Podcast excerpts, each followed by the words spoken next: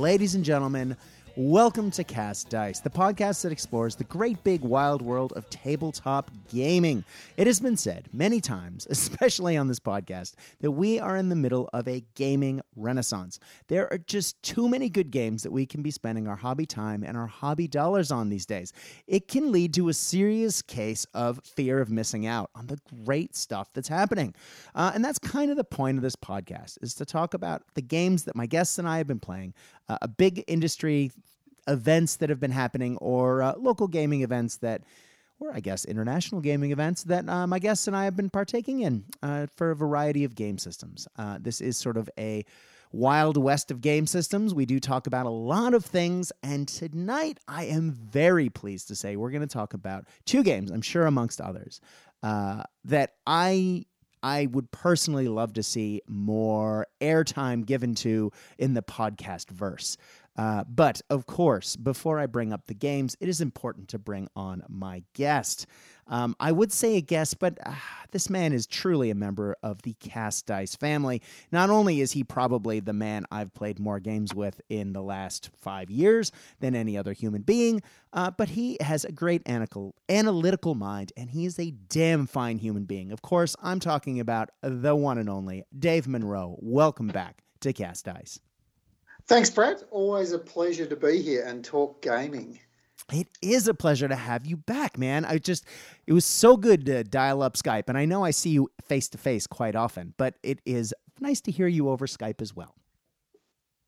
Yeah, yep. And uh, we won't get interrupted, will we? So, yeah, exactly. Unless the the dog wants to go out on the deck, and then I'm sure will be interrupted by something. Um, but Dave, talking about the games that we have been playing, we have been playing quite a few actually. Um, and uh, I know you and I have been threatening to try out a whole bunch of other wild stuff. Um, before we get into any of that, let's talk about some of the stuff you've been painting because uh, you are part of a, a, a painting challenge. Uh, tell us a little bit about that because I know you've uh, sort of lit a fire under you and you've gotten a lot of stuff done, or uh, maybe not as much as you'd hoped? Um, look, I think relative to a lot of people, because it's the the um, the DD two D twenty one, the fifty days of hobby. Mm-hmm. Um, I think, yeah, I, am getting more painting done than I would have, but uh, everyone else is up to about day 25 and I'm up to day seven. of actual uh, half minimum half hour per day. But no, look, it's it's five days more than I would have got done. So I think that's exactly. been a good thing. You're winning. Yeah. Yeah, right on. So what have you been painting? Because I saw today the dreaded rivets post. Yes, well, I sort of um, I've was it Blitzkrieg had a had a, mm-hmm. a sale on over Easter, I think it was. But anyway, yes. some tanks arrived, and, and I, I thought, oh, bugger, I buy, bought some early war tanks. Nice. And uh, with, at the time, no particular projects in mind. And like I bought a T 70 and I don't even have a Russian army. uh, mm-hmm and um, the Bolt Action Facebook groups have been helpful in identifying what these tanks were. I'm sitting here looking at these blocks of resin, going, "What have I got here?" Exactly. But um, but I've got an idea for a partisan force as well, and, and I'm going to use uh, the the Vickers tank, which is one with all the rivets, into this partisan force. Nice. So um yeah, so I've been getting my my um what's it, what's the tread head? Your inner uh, tread head. Yes, exactly. Yeah so that's that's a bit of what I've been doing there, and uh, and there's a, a, bunch of partisans undercoated waiting to go as well. Nice. Yeah. Well, uh, I don't know if you heard the the drop in the background, but uh, I was holding an Italian uh, armored car, and I just snapped the barrel off the gun because I dropped it while I was so excited about hearing about rivets. I uh, broke one of my own tanks. Thankfully, it wasn't even assembled. I hate that. It's not like the Italians can use their guns, so I wouldn't worry about that. Oh wow! That's how you're going to go with this. Okay, okay, here we go. but you've been getting a bit of painting done too. I've been seeing your stuff. Oh God, yes, I guess I have. Um, and I, I guess I haven't really been talking about a lot. Um, maybe I should mention it. Thank you, Dave, uh, for the great segue. The uh, so a while ago, I know I mentioned when I had Jason on, um, Dr. Mercury, the blogger, uh, we talked about G.I. Joe on the tabletop, and I talked about how I had been messing around with adapting the bolt action rule set um, to sort of encompass, you know, the toy line, GI Joe, Cobra, Action Force, uh, that sort of thing from the 1980s, um, and it ports over pretty well. But there's a few things like um, needing to update the assault weapon rules because obviously assault rifles got better, um, and everyone has them and you don't want to pay five points for every single model, and yet you also want to be able to use these lists in fair games against mates who are using World War II stuff. So, I mean that, and there's the inclusion of helicopters and you know missile systems and all sorts of other wackiness. Sorry, go ahead. Yeah, I was going to say it's a it's a fun little experiment, and mm. I think with um, you know the the talk of Korea and whatnot and pushing the boundaries. Mm-hmm. I think it's mm-hmm. it's a good idea to have a play with those rules, see what's see what's possible. Exactly, and having some fun with it. So I I, I coughed up a version one beta of um you know how you would adapt the the bolt action rules. I included things like running boards um or you know little shelves to carry troops on the side because an, as once I started researching it, an astonishing number of GI Joe tanks have um, little running boards along the sides and back for, I guess, so you can put your action figures on it. But it means that like you kind of have to account for that rules wise.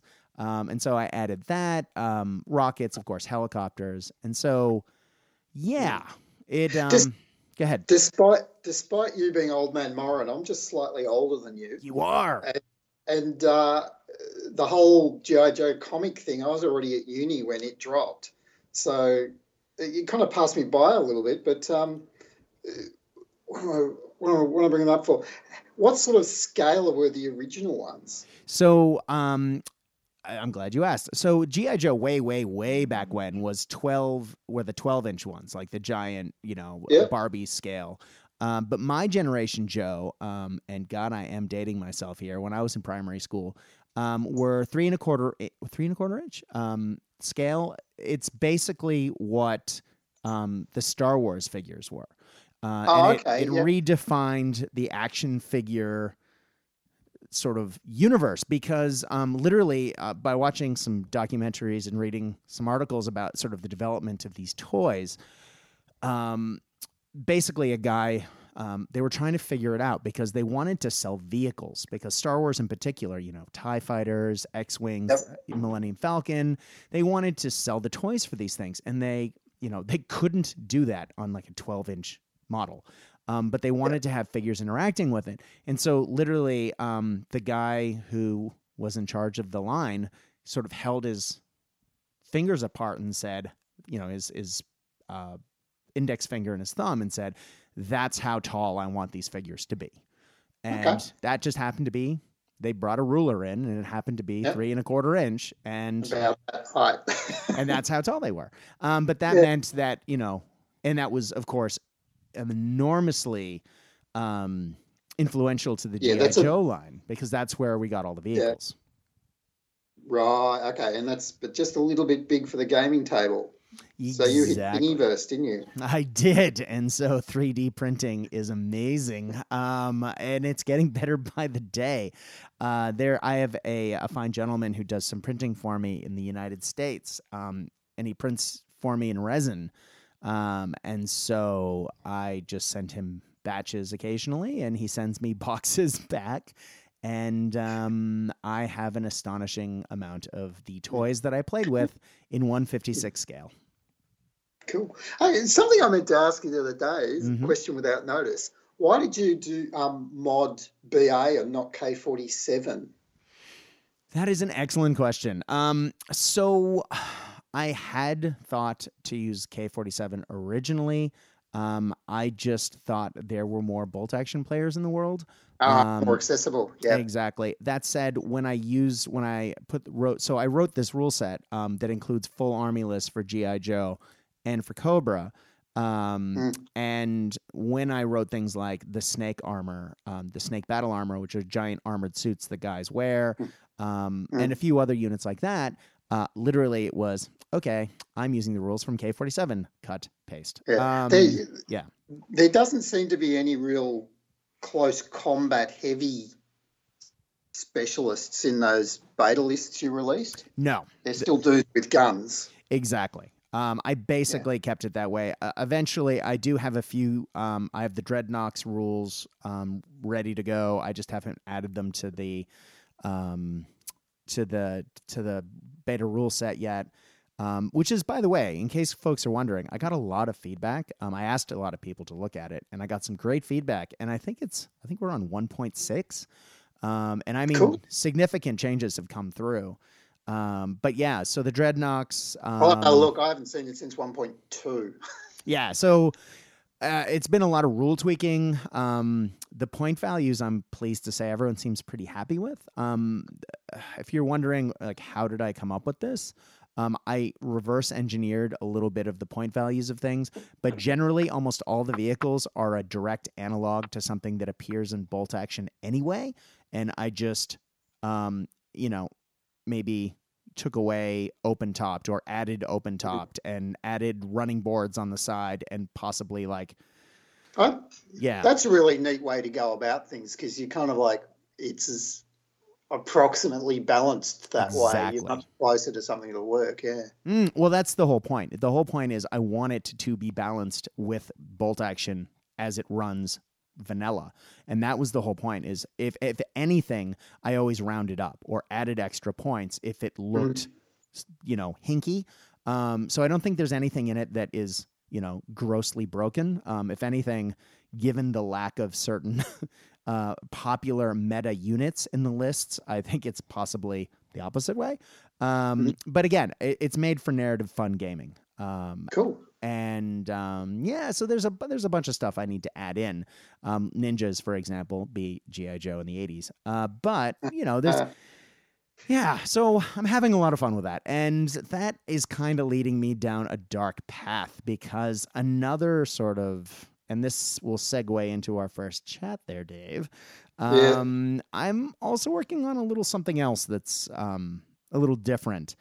Uh, so you and I have been playing Rick Priestley's new fantasy game, Warlords of Erewhon. Oh, how much fun is that? It's such a pleasure to get your old minis on the table. hmm It is fantastic.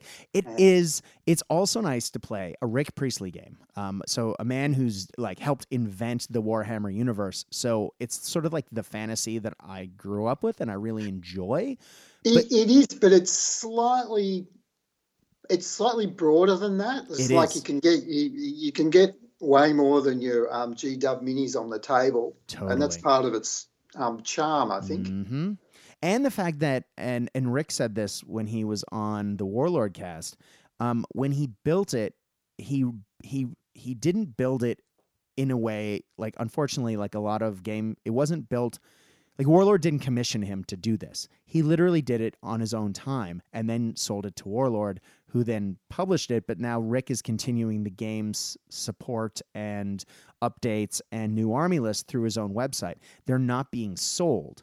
And so what's really fascinating about this game for me is it's designed to be um, sort of internally balanced and it doesn't have codex creep because it's designed to be leveled which i think Yeah. is refreshing Yeah, I do. I like that. I, I mean, I was thinking about this. The in some ways, it would be nice to have kind of really generic build your own lists. But Mm. I think what he's able to do with the quite broad mix of armies he's already put out there is is contain give diversity, but also keep it contained and a bit more balanced. yes I'm sure it's possible to do broken shit, but um, Yes.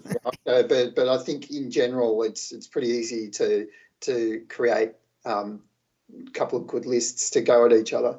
And speaking of which, um, he recently, as in this week, um, not to date this episode, um, he uh, put out, I guess it was last week, at the end of last week, he put out an FAQ, both through Warlord and through his own website, um, you know, as you say, fixing some of the broken shit. But he literally also put updates of every single army list in the book and in the last couple of days has released the snake man slash lizard man list if you want to play those armies or uh, sorry and by the time this goes to air the samurai list will probably be live for free as well Oh, how sweet is that? That's uh, that's that's pretty cool. And I think his fact that I, I reckon he was only writing down what we were choosing to do anyway. Yeah. There was, you know, we and, and we weren't. I guess we weren't trying to be too cute about the interpretation. Right. And uh, and he picked some of the more obvious um, typos and omissions and, and got them back in. So yeah, I, I thought that was a really good service. Exactly. Um, you know, he- yeah, I think Warlords um, they they help demonstrate the the importance of a good editor. hmm Perhaps sometimes with a negative example, but nonetheless, the, the, you know, Mhm. he's working through and fixing it, and, and it's fine. Yeah. But I mean, I, I- I I was really impressed with the few things. You know, it's one thing to write something up and to put it out, and I can't imagine writing an entire game system. Like I'm not. Yep. Yeah. But even having had done a master's in the last couple of years, I mean, you write stuff and then you hand it to someone else, and no matter how many times you've read it, your brain self corrects errors. I teach my students this, and so literally, there are some things you literally cannot see, no matter how good you are. And so, Yeah. and though I- it, eh, yeah, exactly. And when, and I know you personally, um, have also done this uh, and seen this in your own life, as you said. Um, Yeah. and I know that Rick had people proofreading it, but again, you know, it takes a million to get it right. You know, how many? I mean, you look at Games Workshop these days; they put out, you know, games supplements, and then weeks later, if not days later, they put out FAQs. Um, Yeah. I mean, it's astonishing how few FAQs there are for Warlords Um, of Erewhon. Look, I, I think you're right, and and there's uh there's always been, you know, I think that the most playable games have always had a, a fair chunk of interpretation. I think in the rules, Mhm. kind of there there is a kind of a a meta. He says, waving his hands in a big, Yes. expansive way. Yes. um, uh, of how you come together on a table, and and the people that look too closely at the words, I find a bit wearing actually to play against. hmm But you know, we're here to do positive stuff, not worrying about them. Exactly. Well, the, I mean, uh, there's, I mean, it is important though that a few people did really dig into the rules and find, you know, a couple of, yeah, I don't want to say massive loopholes, but you know, some possibly exploitable things. And Rick immediately remedied, to my knowledge, almost all of them, if not all of them, which was Yeah, and I guess it's a service of sorts, isn't it? Is is you know the um your software engineer, their their job is to shake it and see if the tree falls over. So you know, look, it's it's um it's a useful service. It is. Yeah, and I was really We had a few good oh, games sorry, with go the. WoW though, and we had, Oh, and you man. and you ran, and we had that hobby day that went pretty well. That was good. Mhm. So we've played, um, you know, normally, Dave, when you and I play a game, it's usually, well, I'm going to bring an army that I have, and you take an army that you have, and it's a game system that we've sort of adapted, and we may play it a couple times um, to sort of kick the tires, but often we're using the same forces, um, and I think that I think we've done the best job of sort of kicking the tires on woe of than all the games that we've played um, possibly Gaslands aside, because we've played with a lot of different armies. I mean, you personally Yep. have run um, what now? Orcs, dwarves, what else? Um, orcs and dwarves. Um, played barbarians. That was your barbarian That's army. right. We played with them as well, and yeah. So, and I've been looking at um at some different versions of barbarian lists as well, Mhm. uh, just to see how different I can make armies from the same list. Yeah, let's and get. it's very very different. It is right now. I want to get to the barbarian bit in a sec, Yeah. but I've I've also been playing a lot with my chaos warrior army as different forms of barbarians, as you're saying. Um, I've Yep. added some bits and pieces. I've been playing with my orcs, um, which have been nice to see. Yeah. And I think um the you've been playing the chaos dwarf list with the just the straight dwarf Yes. army, haven't you? Mhm. and and the, even the dwarf on dwarf battles there. Ha- were they feeling different? So dwarves, um, though one of the few things that I've heard a few people grumble about, and it's funny that I'm saying the word grumble and dwarf in the same sentence, but uh, people occasionally grumble about woe is dwarves. Um, armies that have high armor values, dwarves, I'm staring at you, um, tend to be um, harder to deal with than a lot of other armies. Um, and certain armies, in particular, elves uh, and maybe barbarians, might suffer from this because they have Mm. sort of they're light on um, save modifiers SV, which Yep. is which will reduce armor, so that Yep. it sometimes feels like oh my god, it's hard to get through I- dwarves. But as soon as you start moving to um, adding units, like planning for that in advance, and not just taking the toys that you existingly have, um, that can change. Uh, Yeah, I agree. That's that's kind of the the dwarves. I think, at least here in Melbourne, had a little bit of an edge at the start. I think just through mhm. they're an easier army to learn in some ways, but Yeah. I think as people start learning the the synergies, those multipliers that you can get when you uh, with the units together, that Mhm. even that evened out pretty quickly, I think. yeah, And each of the armies does have a, a kind of a thing they do well, hmm uh, which I really like. Agreed. Yeah, and I really like um I- I just getting into some of the funkier units um that perhaps, you know, existed in other game systems. Um trolls or Yep. you know, goblin fanatics or um giant axe wielding crazies. Um you know, it depends on Yep. the army you're playing, but man, it's fun. And I'm just having a wonderful time putting you know all of these fantasy models that I have um, that have been sitting in drawers or cases forever, and just putting them on Yep. the tabletop. Yep, yep. Um, and I know you're feeling the same way. In fact, I know you're painting up or finishing up an army that you painted a long time ago for something else that's for an army list that's about to come out. Yes, indeed. It's um, how, how nice is that? I mean, that was uh, uh, uh, samurai rabbits that I'd picked up from Eureka on a whim, Mhm. and um, they've they've never been used in a game. They've just been there, and uh, I thought they might have been um, uh, the kung fu one from Osprey. Mm. Um, Fistful of Kung Fu. That's the one. Yeah. Um, but I never got around to playing it, and uh, so they were just there. So now, yeah, there's very every chance I'll get on the table. Uh, I'll probably have to add some peasants or something, but that's okay. You know, Yeah. every samurai needs some peasants to Yeah, uh, push around. Uh, yeah, so yeah, so have the wacky rabbits and on the table and um, played an undead army on that hobby day That's that um, right. they had a giant Smurf as uh, as the ro- as the white Mhm. um, which is a bit daft, but nonetheless, it was in theme with the army, It with was. the colours, and no worse than Ghostbusters and There the go. Marshmallow Man. hmm I was literally thinking that when it hit the table. Stay Puft Marshmallow Smurf. Yeah. Yeah. So, So, um, yeah, yeah. it's awesome. Yeah, so we And we I- did do that, didn't we? Um, we did. I know you mentioned it before, but we had a hobby day where we all got together, and um, it was originally set up to be sort of a tournament. But given that I think we had six players in the end, um, what we ended up doing was just sort of opening it up to be more of a round robin gaming afternoon. Um, you know, we gave out gift certificates, but we didn't give out like trophies, and it was just it was just to play uh, Warlords of Erewhon and sort of get to know it. And we had a good spread. We had some orcs, um, we had orc, undead, Yep. dwarf, uh, barbarians. Um, I'm trying to think what else. Uh, oh, maybe it was four players. Two dwarves. You had your cast dwarves, there's dwarves, That's right. um, barbarians. Yeah, uh, there, there's a, a reasonable spread. Yeah, and it was it was fun. Um, and it was great to see undead on the table. Man, Yep. oh, I want undead now. Yes, yeah, I, I was thinking the same. Been looking at the undead list. It's um, a lot, Mhm. lot of possibilities. I think, trouble is, I need to paint some skeletons. Mhm. I don't, I need another project? I know No. skeletons can take long, but you know, Still, it's another project. You gotta. So for skeletons, it's for me anyway. It's not usually to paint them, um, and that's me saying the slowest painter ever. Um, I actually paint bone pretty quickly after being a Games Workshop player forever. They put skulls on everything, so I Right. actually got pretty quick at painting bone. Um, Yep. For me, it was um, building those goddamn skeletons because I I did play Tomb Yeah. Kings at one point, and oh, I okay.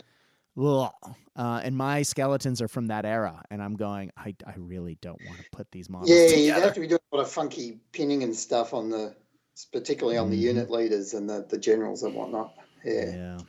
I have an awful lot of zombies, but I'm not sure. Having said how wonderfully diverse it is, I'm not quite sure how much fun a zombie horde would be to play. Yeah.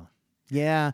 It would be interesting. I mean, it does require you to um so in in Warlords of Erewhon, if you play undead, um zombies don't use your general's leadership um, or any of the bonuses your general gets, and they have to kind of rely on uh, a model that has the zombie master rule. And so that really does sort of pigeonhole your army in a certain way if you want to lean heavily on zombies.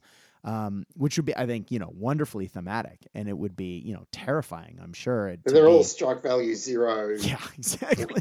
so, so I, I, don't know. You you need something to do a bit of hard hitting as well, but I'm sure it could be done. Yeah, absolutely. A zombie dragon, perhaps. Um, having just watched a yep. certain television show that shall remain nameless. Spoilers.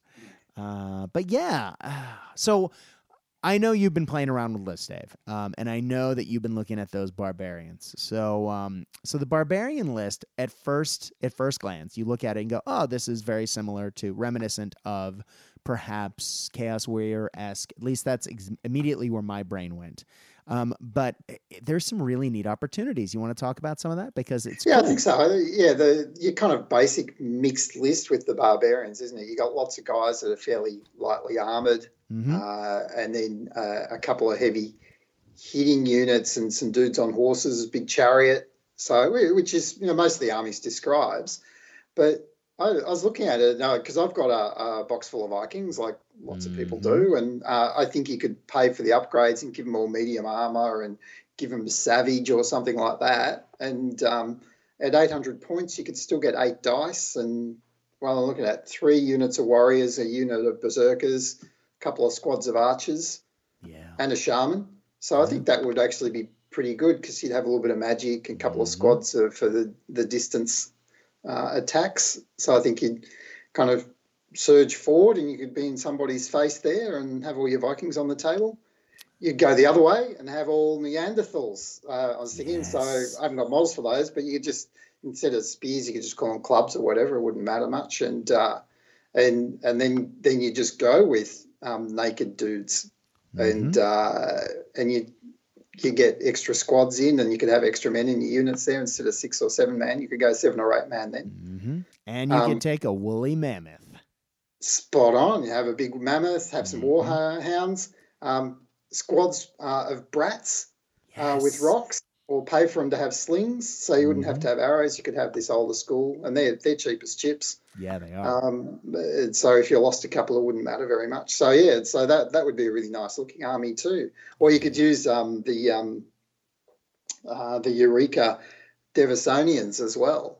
Uh, mm. Uh, did you know those guys? They're very, no. There's guys with clubs and they're naked and or at least loincloths and stuff. No, I don't. It, it's um, but you know, cavemen and stuff about. Uh, and equally, was, this I was yeah. thinking um, Savage Core. Savage Core does some ah, excellent. Ah, yeah, yeah, like, yeah, indeed. Um, what are they? Or you could do, um, uh, I guess, uh, gorillas or something too. Yeah. I guess. Mm-hmm. I do love uh, a gorilla. Absolutely. So, all with the same models, I guess. But yeah, again, I think that would that would feel a bit a bit different. That particularly with the big mammoth in the middle of the table. Oh yeah. And and Rick in the rules says it doesn't have to be a mammoth. You know, it could be a dinosaur, it could be whatever. Mm-hmm. So um, put a big brontosaurus, stegosaurus, or something on the table instead. That's right. Or you could use the actual stegosaurus slash brontosaurus uh, profile from the monster section if you wanted to do that too. Oh, okay. Yeah, yeah, absolutely. Mm-hmm. And um, although with the mammoth, you um, uh, do you get stegosaurus riders? No, you're right. Um, you Just don't the get the howdah. That's right. Yeah, yeah. So you can have like up to eight guys on the back of the mammoth. Well, that'd be pretty expensive. Yeah, exactly. Ooh. But, uh, yeah. Oh, that's and, cool. Yeah, yeah. And you could go full on um, horse nomads as well, all, all mounted. Mm-hmm. Which I don't know. I suspect would be quite fragile.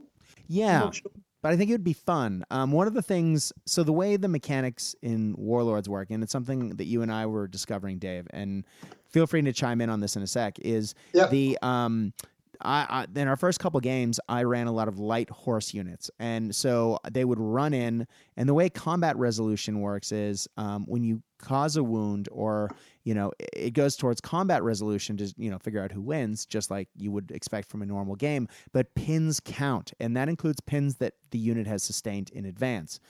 And um, it during what they call the exchange of fire. So as units are charging in, um, they can also. So if you have you know horsemen with bows or horsemen with spears, um, if you know they're charging in before they attack, they actually get to exchange, you know, some missiles, and so they can actually do a pin to a unit before the attacking actually takes place. So what you're looking at is if you can get, you know, some horse archers on the go and some horse, you know, charging in, charging out, do a couple of pins, run into something, maybe cause some wounds, probably won't break anything, but then you run like you get beaten and you're sort of forced to run off. That's fine um, because you're fast enough to get away. But then the next unit can then come in and smash the unit again. Um, so you're just sort of, and that's how I, I was beating dwarves the first couple of times when we were playing was, you know, hit, bounce off, hit it with something else immediately, and just keep those hits keep coming, get those pins up. Yeah, I think you're right. Get those couple of pins on first because that's what I was thinking. Again, at 800 points, you could have three units of four horsemen with bows, hmm uh, and they're like 100 points each. Um, and then stick a hero in a chariot, Yep. like a killing machine. Um, you could even give me some armor potentially, although I'd rather give the armor to the the um, the chieftain and and uh, and his retainers. Definitely. and then and that leaves points left over for another unit of warriors. Um, Mhm. Again, you can put you know, put some armor in them as well, and so yeah, you get those. If you had the patience to do do the drive by on the horses, Yeah, exactly. uh, and then and then come in with that second wave, I, I reckon you could really mess people up. But if there were obstacles and things, does that that doesn't really mess horses up, does it? The rules are loose enough that it Yeah. doesn't matter. I don't think they. I don't think it makes a huge difference um, for Yeah. horses. Yeah. So I think that could be a nice looking. Um, that, that could be a nice looking army too. So there's Exactly. You know, and that's that's all just the same lists. There's so many possibilities in in, in WoW, in Warlords at Erewhon. in just that one game i mean just in that one list and there's what Mm. 11 in the basic book um, and then Yep. of course lizardmen just came out and as um, good friend of the show bo pointed out online um, it was really interesting to read that list because it has probably maybe some of the best variety and variation of all the lists and that's saying something because the lists are robust they give you options to be able to run you know, huge varieties of armies. But that Lizardman list, man, whoo, it's good. Yeah, it had a really nice mix of monsters in that one, didn't it? Mhm. It's well worth a look. And um, yeah, and I, the price point's right, isn't it? It is ah free. Um, and especially since there are so many. I mean, what is it? North Star makes um, the the snake models that I think Rick had in mind for part of the Yep. list. Of Okay, course, yep. if you want the more Saurian um, lizard man, there's a variety of um, models out there. But if we're I just noticed there's a Tyrannosaurus as well. oh, is there? Oh, Uh, oh, sorry, uh, Tyr- Tyrannosaur. That would be Uh, yeah. yeah. And then, well, if you want the more Saurian thing, you can just go with um, GW models or other companies. Uh, And so it all, man, it all works out. It's just there's a lot of great variety in there. Um, and then ninjas, you know, sorry, ninjas, samurai, Freudian Yeah. slip. Um, samurai are coming out this week. Um, Be with- interesting to see what special rules they bring with that because Mhm. the knights are the heavily armored dudes and the barbarians are kind of got the medium armor and the and the tough and savage going on, bit of berserk. So I wonder I wonder what the samurais will bring. So I may have seen a very early iteration of said list, and um, it is uh, it is similar to the knights list. Yeah, that makes sense. Um, it does, except they don't have heavy armor. Um, Yep. And they get a lot. You know how that. uh, so the knights list in Warlords of Erewhon is also one that you can really go in a lot of really interesting directions because you can Yeah. take like religious fanatics. Um, Yep. You know, there's all sorts of wacky stuff you can add. Um, Yep. And in the samurai list, they also get some fun, funky um, models and characters, uh, monsters that they can add in that are very traditional Japanese. So oni, ogres, um. Tengu, birdmen. Um, and then you start adding in, you know, Japanese musket uh, soldiers, and then Okay. you throw in, uh, Any you know, monkey gods? sorry, what? Any monkey gods? Not that I saw, but you also, of course, have ninja. Um, Yep. and uh, you know, there's just it's just a lot of different directions Yeah. you can go with the list. But you know, of course, you have your samurai, you have your ashigaru, you have um, you have the mo- the warrior monks, uh, and then throw in all those characters on top. Man, it, there's just a lot of really cool ways you can go with that list. And so I'm looking at it going. I own a samurai army. Gotta paint yep, it. Um, and we were doing work on our house, and I didn't have access to my samurai models until about a week ago. And I just pulled them out and went, I must finish what's on my painting table before I put this out. But Yeah, it's a challenge, isn't it? So so many ideas. It is. As, uh, yeah, because the and the, the human, the other human list of the um, the the Greek ones. What do they what do they call that one? Uh, is it Olympians? Um, yeah, the Olympians. Yeah. Yeah. yeah, There's some awesome stuff in that list. Yeah, so it's it's well worth a look. So It's a pretty book too. It is. Um, it just flipping through the pictures, the art in it. Um, a lot of the art in it is actually from an Australian um, artist, someone who I've been meaning to have on the show. Uh, a friend of the show, Patch, um, is friends with uh, the family. So yeah, Oh, cool. yeah, just uh, got to have him on talk about how the the process for doing this fantasy art is because it's gorgeous art and then beautiful models interspaced, you know, throughout the book. Yeah, yeah. There's nice nice mix of GW and North Star and different things in there, and Mm-hmm. looks like a little bit of Osprey um, uh, illustrations too.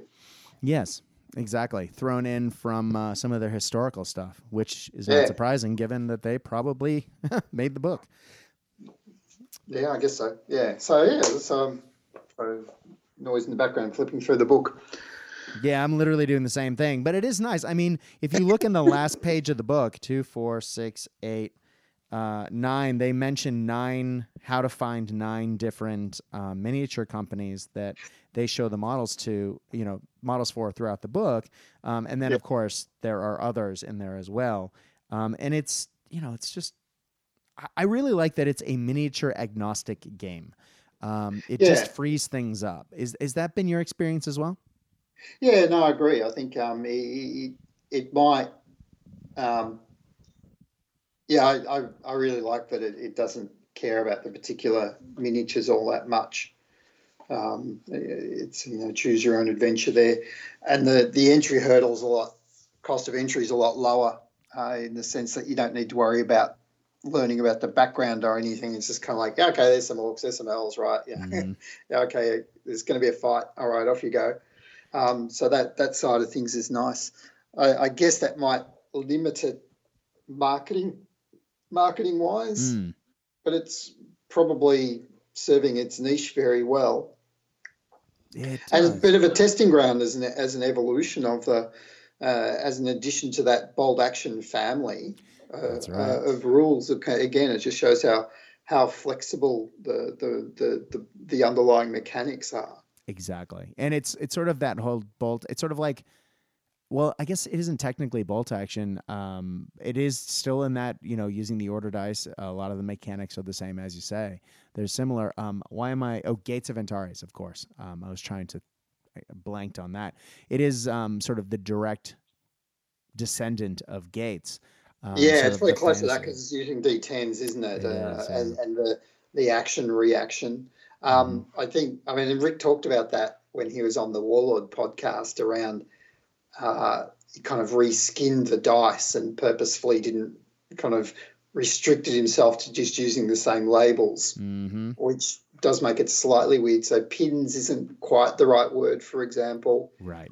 but um, ambush isn't quite the right word for what the rules Mhm. doing. But the but the the interaction at the table, when you know you can get past that pretty quickly, um, is really nice. Just that kind of disruption, I guess you'd call it. It's kind of a yeah that that mechanic of um, the pins don't reduce your combat ability, but they reduce your ability, your willingness to hang around. Exactly. Uh, yeah.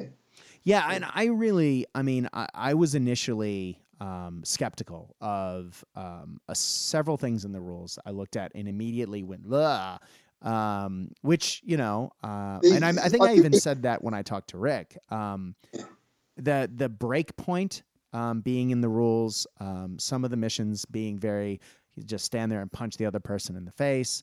Um, But then combining that with a break point, whereas you break half of your opponent's army, all of a sudden the game has a chance of ending. Um, I was like, oh god, is it going to turn into like a hyper competitive kicking someone else in the face until they quit? Not that I've had years of experience playing Warhammer Fantasy in tournaments that would make me think of that, um, but I, I, I mean. I love how this game plays, and I think, yeah, I agree. Look, I, I think um, two thoughts there is I think the um, the addition of slight other objectives around carry a relic off the board and some of those sorts mm-hmm. of things, even or, or get your units off the board, uh, even even as you're trying to punch the other uh, fellow, is it changes that dynamic slightly because you might get to a point where your break point is so close, you've got to change what you're doing just to stay in the game. Mm-hmm. And I think the other thing is in the fantasy, it's it's not a secret heist simulation. It is a fight simulation. So at some point, you're not controlling territory. You're not laying out suppressing fire. You're getting up close and personal to something. Mm-hmm. so, so I think that ability to to um, remove units is is almost fundamental to the genre. So I, I'm I'm not too worried about that part of it. But it's also the game is built in a way, and I agree completely with what you're saying. And I really like how it couples well with the idea that um, the way combat's resolved, um, units are more durable than what I'm used to given, you know, bolt action or Warhammer mm. Fantasy, for example. So having a break point to have half your army broken. I mean, how many times have we played, Dave? Um, you know, are either each other or other people when our armies have been broken in bolt action by like turn three or turn four, um, and yeah. you know half your army's gone. Oh, game over. Like that, that would not make. I don't think that rule would fit bolt action whatsoever. No, and and and the um, it doesn't it it doesn't lend to the World War II simulation either. Right. I think the, that obviously if you're losing that many dudes then your army's collapsing anyway but it's kind of not the primary purpose purpose so mm-hmm. suppressing and controlling so getting those objectives you've got to kill the other guy too that's part of how you're getting there mm. so like they're not gonna they're gonna not gonna stop you if they're dead but yeah um, right so i think yeah it's it's interesting to see that those different emphasis uh, that, that, that comes about. Well, I had concern. I guess my concern was, um, given that it's a smaller scale, you have fewer, way fewer models than you often see in a bolt action army on the on the Warlords of Erewhon tabletop, and yep. you're, you know, it's it's it, they're of the same family. And you have that, you're still playing a similar number of turns, often on a similar size table, and you just start thinking, wow, okay, things are going to die quick and then the game's going to be over in two turns. But no, the the durability of units is yeah. completely and, different. And you can conserve things uh, a little bit, and, yeah. and the the heroes, the way you can use a leader to get a, a, a unit back into the game. Mm-hmm. Occasionally, I'll just run off, but but a unit that that has been hammered badly and has got six point uh, six pins on it, you know, another pin or two, and it might disappear. That uh, your, your hero can shout at them and get them back in the game. That's right. And if and as the opponent, if you're concentrating on that degraded unit, that potentially means you're ignoring that unhurt unit nearby exactly. that can suddenly get in your face.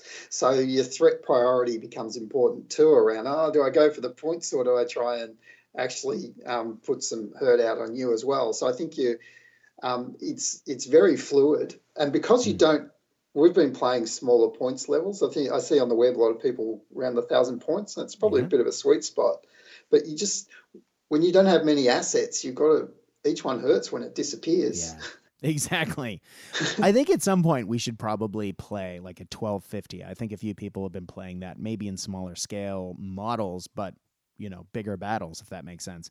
Um, yeah, just yeah. to get some of the big Griblies in. But as Rick says, the game wasn't written for big Griblies. It was it's it's like bolt action in the f- sense that it's like a, an infantry based game um, yeah. that has you know, and when I say that I mean you know uh, chariots and um, cavalry as well. It's when you start adding like you know dra- dragons that are flying around breathing on people. That's yeah. gonna kind of throw the balance out the window a little bit. It, it's very much in that skirmish exactly. uh, point. Uh, they're, they're, still units; they're not individual figures. But um, yeah, they're not. It's not mass battles. It's not. You know, facing doesn't matter.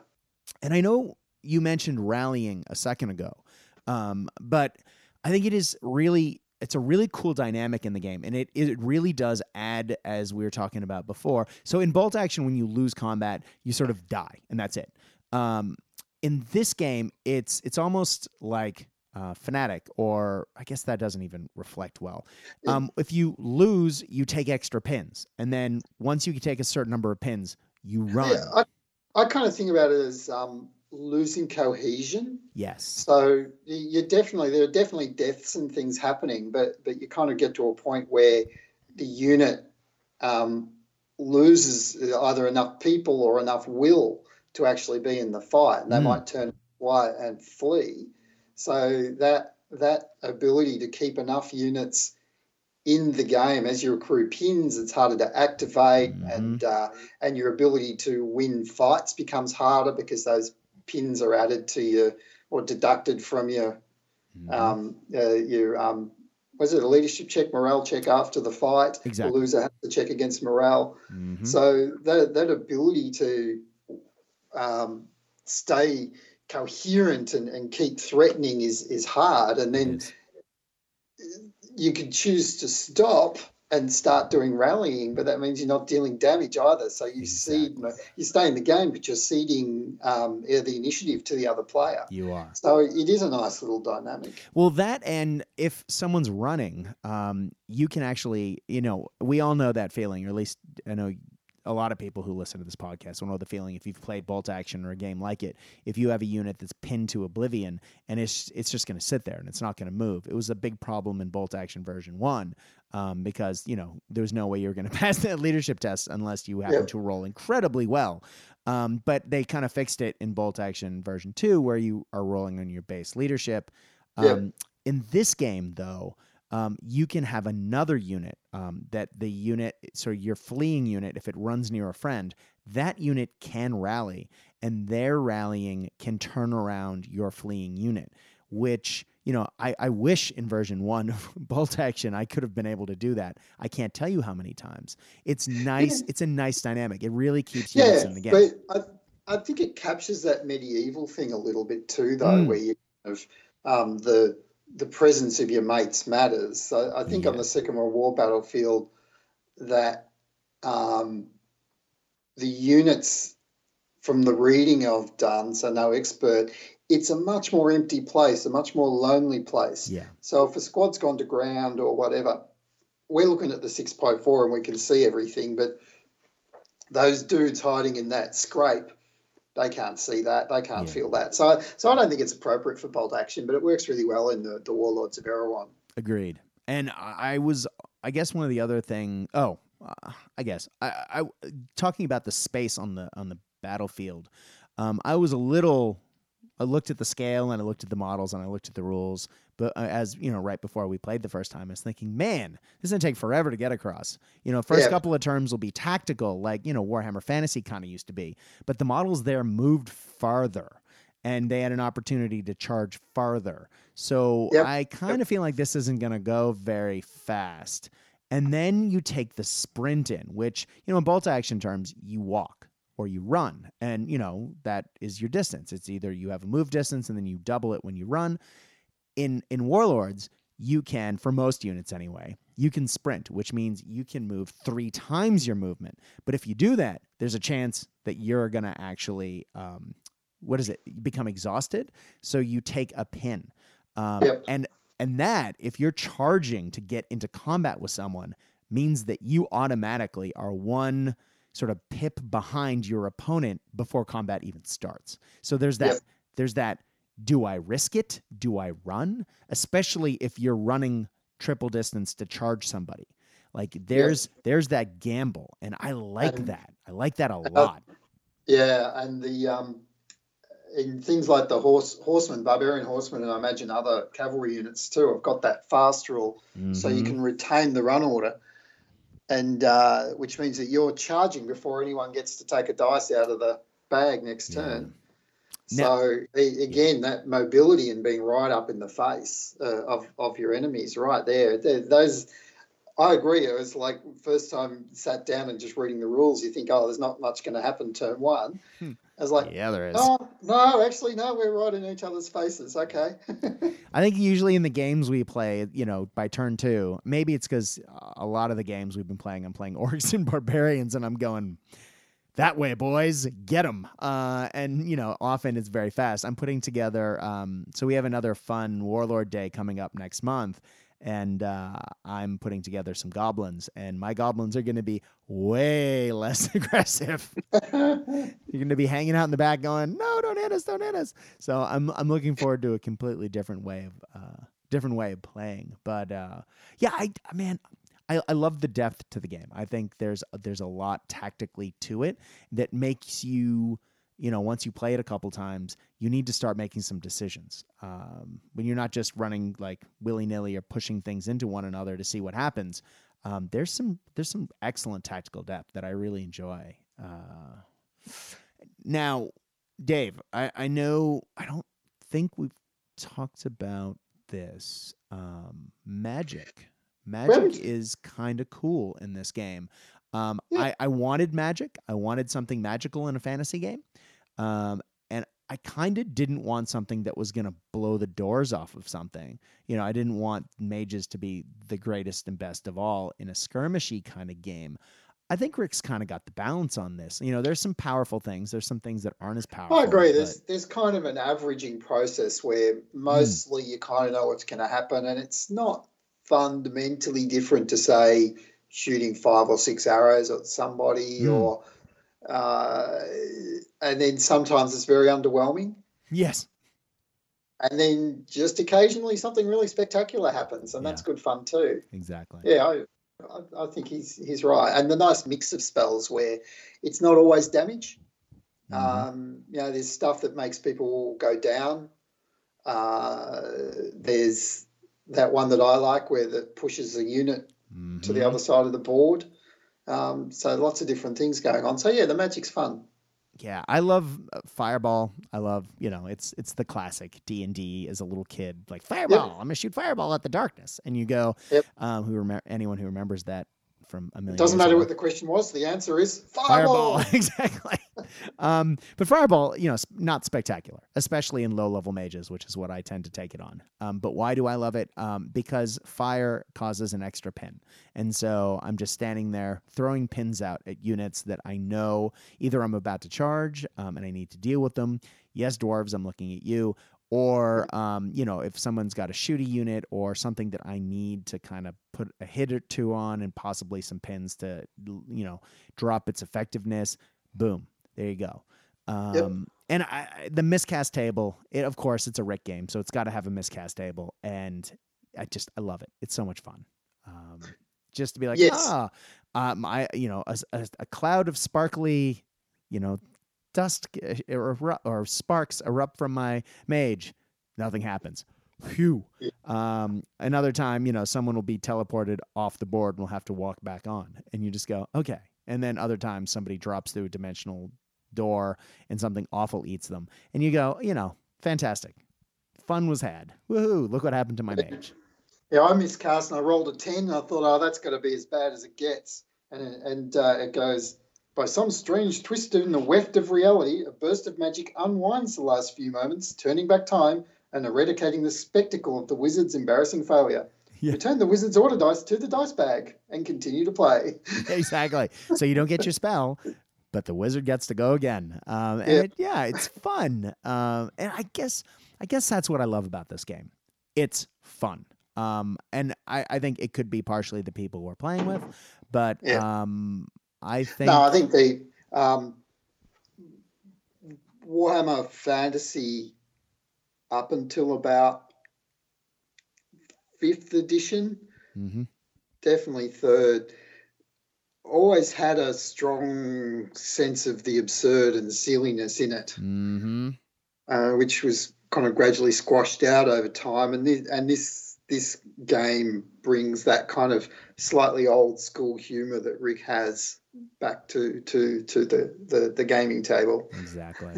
And Third Ed, I'm glad you brought that up, was sort of my first my first edition of Warhammer Fantasy. It was the hardback book um, with the the barbarian squashing the the goblin head on the cover. And it Yep. was that fantastic battle scene, but it came out sort of concurrent to Warhammer 40k. And there's actually a section in the book that says if you want to play Warhammer 40,000, you know, armies or forces in this game, it's designed to. And the stat lines were identical, and the rules were very similar.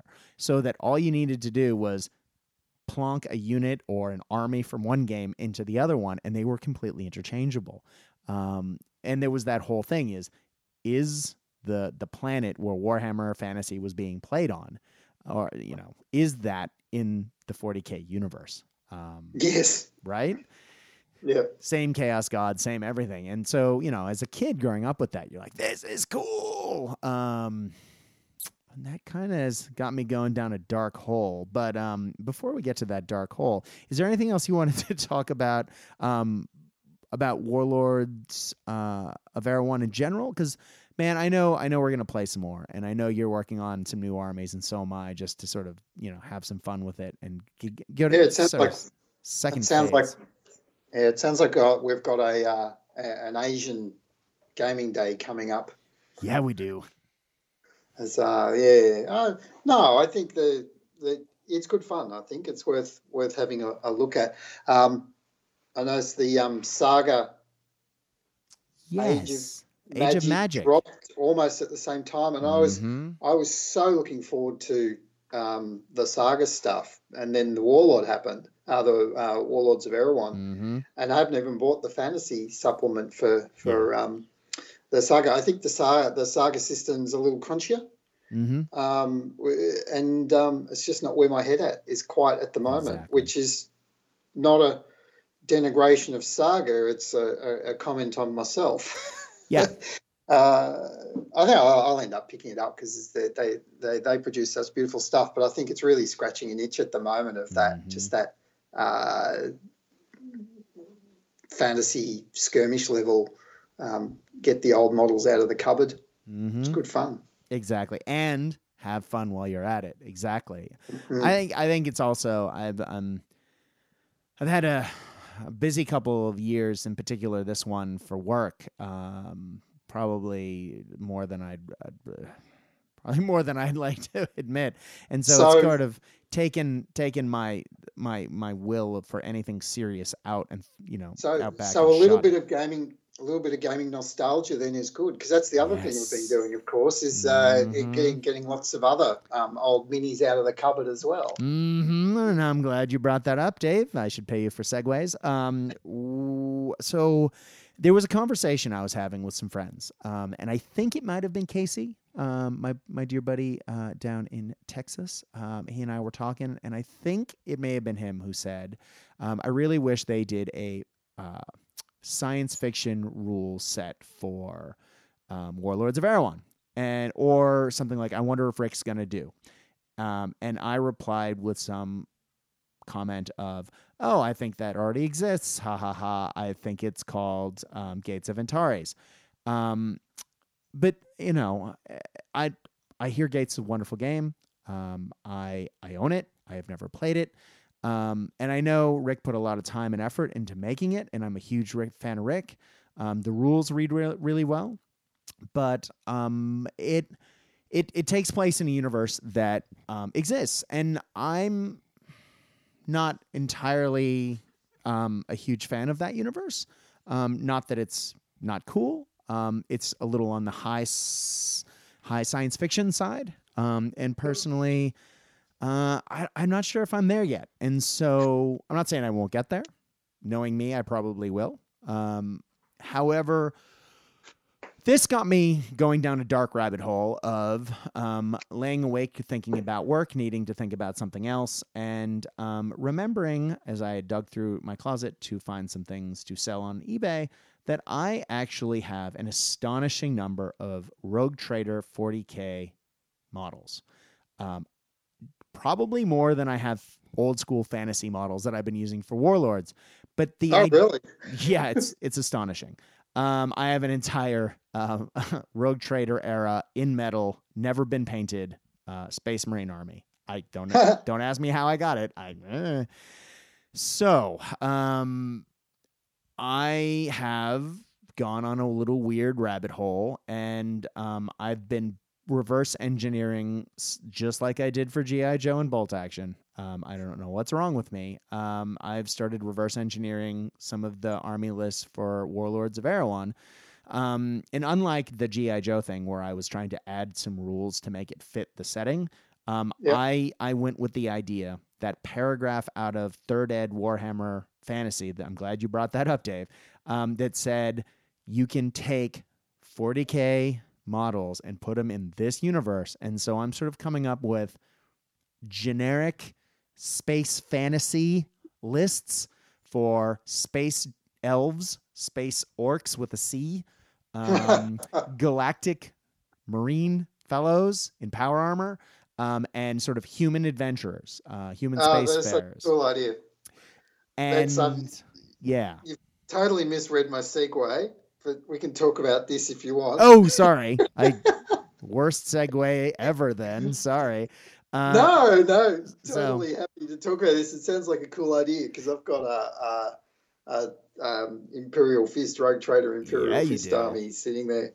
So we'd need some chaosy dudes, I guess. I have some of those too. Um, turns out uh, I've got a lot of Rogue Trader models because I'm pathetic. Uh, anyway, so um, I've been reverse doing that. So I'm hoping in the next week or two to put up on uh, the website a a list of beta rules for people to look at. Um, but yeah, yeah, given you know, f- guns get a lot better in the grim dark future. Yes, um, that would seem a a major difference. Yes, and that's I'm glad you brought that up. That is something I've been thinking about a lot. Um, so I didn't want to monkey with the rules, and um, I know that it would probably be easy to throw in some reaction rules from Gates of Antares and Shazam. You'd probably be there, but again, I didn't want to change the rules to the point where psykers use magic use the magic spells and the rules from the game.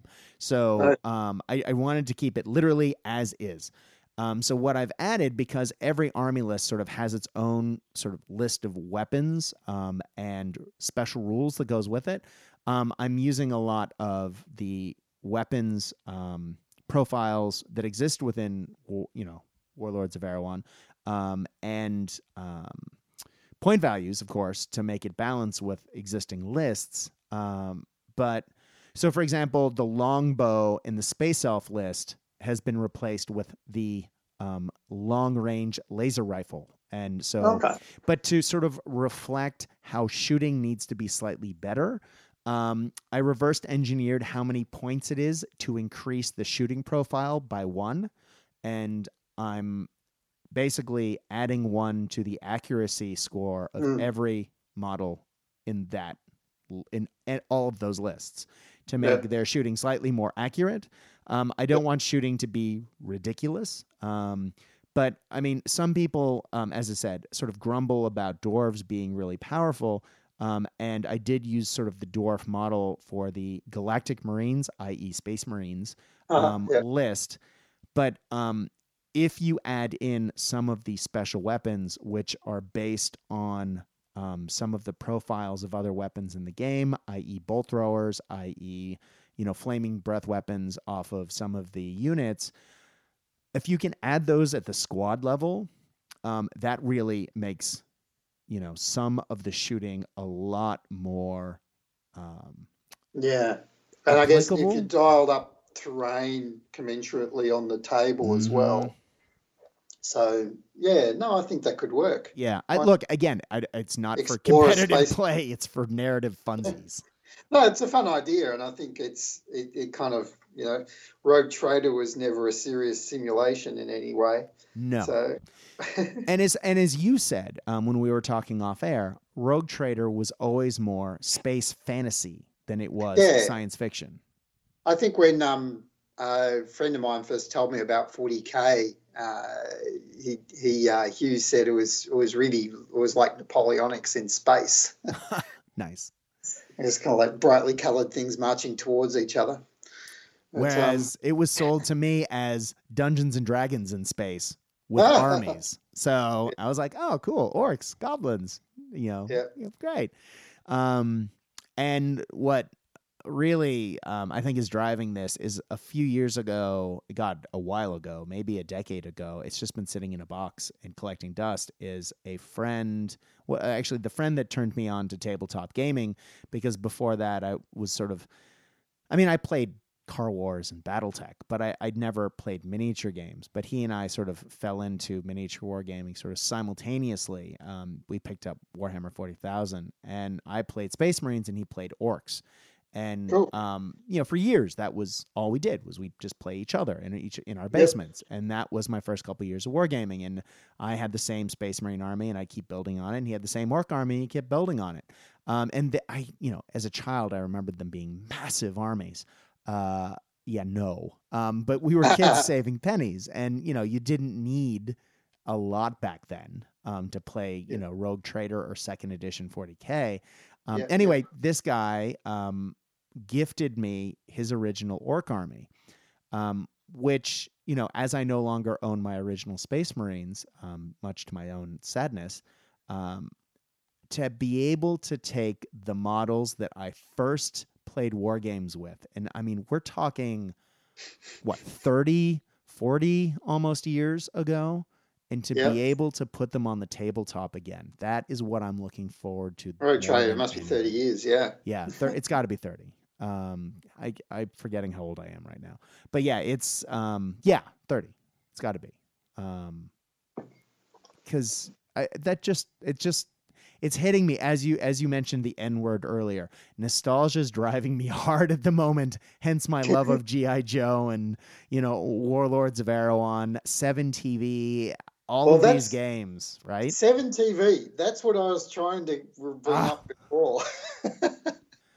Oops, sorry. Um, let's let's uh, move on to Seven TV then. So, uh, Dave, you and I have also been playing a lot of. Well, I don't know a lot, but we've been playing a fair bit of Seven TV. Um, which, for those who don't know at home, actually, Dave, I did the preamble on the other games. Do you want to tell us about what Seven TV is? The sort of the high concept statement. Uh, 7 TV is um, pulp TV, um, James Bond, crazy s- stuff. Um, but it's it's slightly weird in that it, there's there's like a meta game where you're actually uh, uh, running a TV series, and so the, Mhm. the, your armies are called casts and things. So it's kind of got these. Uh, this your your army selection is actually putting together a script in the show, and the structure of the of the game itself. There's kind of the opening sequence and the Mhm. middle part, and then the end sequence. Um, that with these countdown cards uh, that you flip each turn, and, and they cause random stuff to happen Yeah. and um, and it's it's a game that's really designed to tell a story, isn't it? It's is. it's the it's, it's quite the opposite of of Warlords of Erewhon. The story comes out of the the heroes dashing about punching each other in the face. Mhm. But Seven TV is um, rescue the scientist or stop the bomb from blowing up or whatever. It, uh, Exactly. it- it's uh, it's it's good fun in a completely different direction. It is. And one of the neat things about it is, as you mentioned, it's sort of, well, just like Warlords of Erewhon, I suppose, it's miniature agnostic. So you can, and in fact, it's designed to be just like Warlords, but in a way that's really interesting because you're sort of building these casts, you Hmm. can end up with, and these rules literally exist in the game, you can have the Ghostbusters team up with. Um, you know the the cast from Scooby Doo against you know Cobra from GI Yeah. Joe and Yeah. Blofeld from James Bond. Um, and then Yeah. somewhere in the middle of it, the visitors from the from the '80s can land and you know start it- zapping people. It's amazing. Yeah, and it, it's kind of, and again, the structure is there where there's kind of a, a list of generally good guys and a list of generally bad guys, Mhm. and there's these profile cards, and uh, and I think you could create some really nice synergies and think about it and, and select it. But we've done Yeah. it where we've just sat down and has, oh, here's some minis we've got. Yeah. Well, that looks kind of like a action hero, right? What's the card for action hero, right? Done. Mhm. Okay, looks a bit like a scientist. Oh, there's the scientist card. Done. And uh, and and then the so that took what ten minutes. Yeah. Put a couple of armies together. It's Mhm. cool.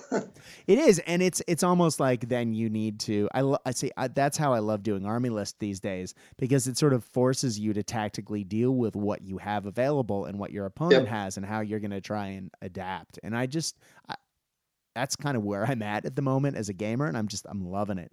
Um, And there's just there's a lot of opportunities using those cards to really get wacky, um, but to tell a story. Um, you in our last game um, you had sort of the the the the mystical woman from the far east with magical powers and her um, crew.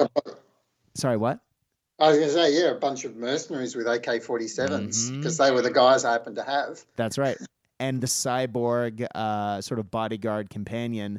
Meanwhile, I was trying to infiltrate her secret lair um, with, you know, uh, the the kung fu action hero and his sort of buddy, a bunch of um, sort of militia buddies from the local town um, who are trying to, you know, try and conquer Yep. or stop her from like conquering their lands and um Yep. yeah and what all of that narrative took us about five seconds to come up with and i know it doesn't sound very good artists talking about it now but it made for a fun ass game But it Um, was nice because you'd laid out um, some terrain that had a, a um, an Asian kind of theme to it. Mhm. I think you used some of your Chinese i did um, BA Army um, stuff, and Mhm. uh, yeah, so I had the the Asian princess, and uh, yeah, no, it was good. It was um, it felt very themey at the time, and you guys were, were dashing around trying to um, stop me from performing my my ritual Mhm. unspecified.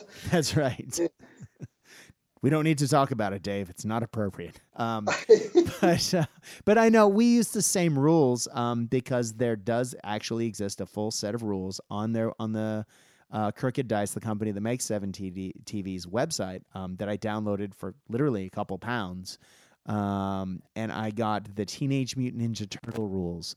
Um, Yep. and because I was a huge fan of the black and white comics as a kid, no, not the cartoons, no, not the movies, Yep. the the old school, the violent, like you know the Yep. the Teenage Mutant Ninja Turtles and other strangeness role playing Yep. game in the eighties. Yep. Anyway, um, so I got all the I got the whole Turtle crew, including Casey Jones and April O'Neil, like the original April, and um, Yep. not the blonde one, and Splinter and all that. And we had, you know, I took them, and you took. Uh, you know the splint uh, the shredder and the foot clan and you had a, a mountain of ninjas and baxter stockman and his mousers and, And- yeah it was fun It really captured the comic, didn't it? It because, did. Um, I my minion dudes, the turtles were just flicking them away and Yeah, smashing 'em. off, and yeah, that was yeah, that was that was really good. That one. but the rules were written so that that was supposed to happen and Yeah. it and you were recycling villains like as guys were getting killed off you were just spawning them back left right and Yeah. center and it Oh, was that's okay. I've got more of them. Yeah, exactly. Go get them, boys. And you're like, God damn it. And it was like the comics in the 80s. Like, the Yeah, yeah. ninjas would just come out of everywhere. And you were like, oh my Yeah. God, quick, kill them all. Um, Yeah. yeah, it was so much fun. Yeah, I think it's it is it is fun, and and uh, I think it it really encourages you to try and tell those stories. Exactly. And I think there's a campaign system which we've not explored. no, we have that not. would let you take the take your things. But I, you know, I'm, I'm sure that would bring stuff too. But it was just, um, yeah, just throwing those models down and telling the stories is good fun. It is. And we've been playing the basic rules, um, the free downloadable rules from the website. Um, and we've been using the rule set that I got in the um, 7TV second ed, um, the inch high spy fi box. Um, but since then, they've done uh, a set of post apocalyptic rules, which sort of update the rules apparently a little bit and add a whole lot, including vehicle rules and they're about to drop the pulp rules so you can do Okay. like indiana jones um, Ah. and the mystical you know raiding the temple and world war ii and Okay. interwar Well, that- period That's nice because one of the things I, I like the uh, um, the cards. I thought when I first saw the rules that it would be very cluttered, but in Mhm. fact the the cards reduce the amount of flipping that you have to do, doesn't it? It does. Because you've got the the rules, the special rules sitting there in front of you, so you Mhm. remember what your army can do. So I, I really like that. The the post apocalyptic. I've been playing some. Um, this is not a test. That I keep hearing that's a great game. I need to look that It, up. it's a fun game. It's quite simple, but I think Seven TV is probably a superior game. Mm. Um, or, or, or it was superior in the sense that I think it's better for telling stories and Mm. would lead to wider, wider range of games. Um, it's uh, yeah, it, it's uh, it's well worth having a look at. And um, I think you, you those I think while you, you can download the rules for free, it's it's probably worth looking into buying the cards or getting Yes. some print on demand cards or something because they do Mhm. bring a nice bit of color to the table. They do, and I I know we I've been playing a fair bit of card games where you put the models for the cards down, um, be it Star Wars Legion or uh, Malifaux, and I think that you get a nice level of detail that is somewhere between sort of the simplistic, streamlined cards that you get in Star Wars Legion, um, which sometimes make me kind of wanting just a little bit more. And don't get me wrong, I love I love me some Legion. I just feel like you know maybe a little bit more on the cards versus Malifaux, which is like a small paperback book on every card, and you you know my eyes hurt after playing that game, and I am so lost. You know, there's so few models on the board, and yet you have Mhm. so many cards with so many rules on them that you're like, okay, I cannot remember what my models do, let alone what my opponent's models do. It uh, it doesn't make for good casual fun Yeah. gaming as well as I think 7 TV hits that sweet spot if that makes sense. Yeah, it does. I think for anyone with um, a little bit of gaming experience, Seven TV is pretty easy to pick up. Yeah. And god, just like Warlords of Erewhon, it's fun, man. Yep. I, I think yeah, I think the people who have been doing both game systems need a good pat on the back and a cold one bought for them because um, I just I cannot stop playing those games. They are so much fun. Um, Card, card unit unit cards seem to be a bit of a meta thing at the moment. I, I, I picked up mm, um, Airfix Battles, the introductory war game. yes, tell us about Um, this. Well, again, it's just unit. It really is very, very basic. I've I've just had a read of the rules and, and looked at it myself. But again, you've got the unit cards that kind of describe what, what you can do, and um, it's it's it's meant to be a gateway drug. hmm Worked for me. Something I hadn't mentioned that, that you didn't know because I haven't been posting any photos or anything. I'm painting 172nd US at the moment What? because I need a new scale. Yeah, I was gonna say you need a new scale, you need a new game system, and you need another set of models. What? Yeah. yeah. It's uh, I've got two work desks at the moment, you see, because I've got one one in Melbourne for when I'm when I'm contracting and, and getting paid work, and one Mhm. for when I'm in the bush. So the my, my Bolt Action, my Konflikt forty seven, and everything's all in the bush, Mhm. and uh, and I've got the the one seventy second chewy plastic Awesome. here in Melbourne. Yeah, no, I um I've been relegated to um a fold away tray that I put away and put back out when I'm painting, and that's great. because you end up, it takes you 20 minutes to set up and pack up again at the end and so you end up using half your hobby time just Mhm. fiddling Well, thankfully, it's it's a really it. And my wife did a research when she found this thing. Um, it is literally I just lift it up, slide it under um, our TV stand, and it disappears. And then Okay. the um, the legs just fold up and go next to it. It it is like thirty seconds. And when she suggested that we do that, so I don't take up you know half the dining room table all the time like I used to, uh, I was like, yeah, no, I don't think that's gonna work. Yeah, no, sorry about that. And then she went, no, we're gonna try it. And she went out and got Uh-huh. it, and man, it works. I, it, Okay. one- my one gripe is, um, it's keeping me contained to too few projects. Um, because I'm like, well, I can't spread out. Damn it, I can't get into too many things. um that's probably not a bad thing No, it's not at all. It's a wonderful thing. Um, it's making it means that I'm getting more done. Um, Yeah, probably yeah. this year and at the end Um, of last year than I have in years. yeah I, I think i'm I've got to, I've, I've got to stop stone like so many other gamers. I've, I've got to, I've got to bring a project to fruition. Yeah, yeah. Well, I had this wonderful moment uh, last night. Um, I was talking with our good friend Patch, and he was saying that he'd played a game of 40k in uh, Canberra, and he played an old friend of ours, um, Ash, and um, he they were playing, and uh, Patch was talking about how his Death Guard was doing against Tyranids, and I had this like weird moment where I asked Patch, were they black Tyranids? Did they have their heads resculpted to look like the aliens from Alien? Did, and he went, Yep, they were yours. And I went, Oh my God. Because for those who keep track at home, Patch has painted a lot of models for me. God bless his cotton socks and his amazing ability to crank out models faster than any other human being I've ever seen. Yeah, it's, um, it's sinister. He's got he's got one of those time turners like Hermione. Yeah, exactly right. Um, and he's helped me out because between doing this show and work often being ugly and me being a slow painter, I don't get much done these days.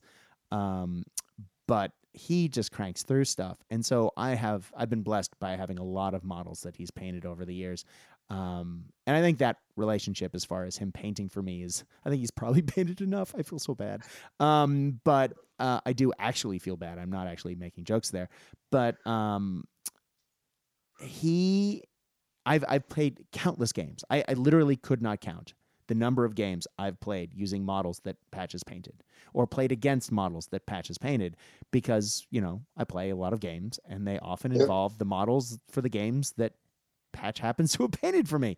And so uh, um, to have Patch sit down and play a game where my models are on the board and I wasn't there, um, it, I just found that deliciously ironic. I was yes. like, oh my God, my army. And he's like, wow, it's a really nice army and it's finished. And I was like, shut up, Patch. but yeah. anyway, yeah, it's, it's great. Um, That's funny. Have we lost the plot after 90 minutes? Maybe. What are you What are you talking about? We never lose the plot. Uh, yeah. So I I think not, not when you're building narrative games. Can't no, lose the plot. correct. That is the right way of doing that. And I think my chair just screeched something awful. So um, when we start talking about the noises in the background, you know it's probably about that time. Uh, Dave, before we roll out, is there anything else that you would like to mention? Um, no, I don't think so. I mean, it's it's um it's been fun having having these narrative games where where you don't need to spend too much investment up front and mm-hmm. chance to get the old models on the table. So I think they it's uh, it's scratching an itch that's uh, quite quite nice. Yeah, man, it's just been so much. I know I keep saying it, but fun. It has been fun. Um, and I think I'm to a point where maybe competitive can go take a walk for a little while, and I can spend a lot of time just sitting down and pushing some things around and laugh and laugh and have fun. I think that's good. There's kind of a mood around Melbourne like that at the moment, though. Mm. There's a bit of a Gaslands scene, yes. and, and I think uh, Kill Team kind of mm-hmm. brings that a little bit, and uh, mm-hmm. and the BA Bolt Action Definitely. days we're more towards narrative type events where we'll kind of theme and be in the desert or or whatever. So I, I think that's uh, it's the zeitgeist. Yes. The vibe. It's a uh, it's a renaissance of um, of gaming, one might say. I never yep. heard that before. Uh, but no. no, I mean, you you mentioned the beautiful Chinese terrain. Um, the buildings from that were printed, uh, 3D printed and painted by the very talented Rob Deacon, who um, has been on the show before. But he ran, um, as you're talking about, a narrative bolt action day where it was, and I think I mentioned this on a previous episode, it was bolt action games between, um, based in the war in China. Um, between Japanese and Chinese forces, and it was fantastically fun. Historically themed battles with historically themed armies. Um, and it was just so much fun just to sit down and push some models around and then get yeah. a beer afterwards and unwind. It was great. Yeah, good fun. Do you reckon there's any appetite at some of those hobby days to do full on attacker defender type things. That might be a lot of fun, man. Uh, man, yeah. I don't know. Let's do it. I mean, what's stopping us? Playing Seven TV, mate. Yeah, well, that too. Seven TV, Warlords of Erewhon, uh, yeah, Gaslands, you name it. There's there's a lot yeah. out there that's and man, Malifaux version three is about to drop again, and that's going to make or break whether or not I play that more than once. Um, and you know, eh, if not, there might be you know yep. selling some of those unpainted models I don't have. I don't know. Yep. Too many games. Too many games. Well, um, on that note, which seems to be uh, a note that we often end on, I think it's probably time to call it a day.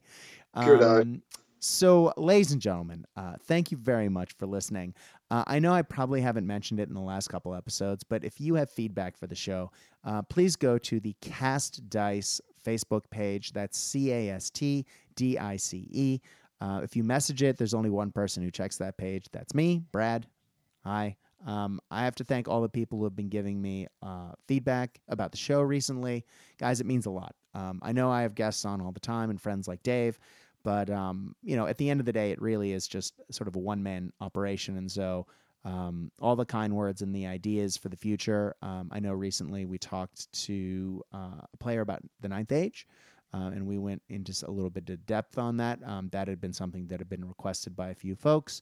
Um, if you want to hear me talk about something, uh, get into a game, or talk about something that you know that I already play and love, God, I, I need very little encouragement sometimes. Um, just send us some love and we'll, you know, send it back. Um, but regardless, I think I am beginning to waffle. Uh, if you are enjoying this talk about Warlords of Erewhon, stay tuned. We will be talking more about that, and I'm sure 7TV at some point.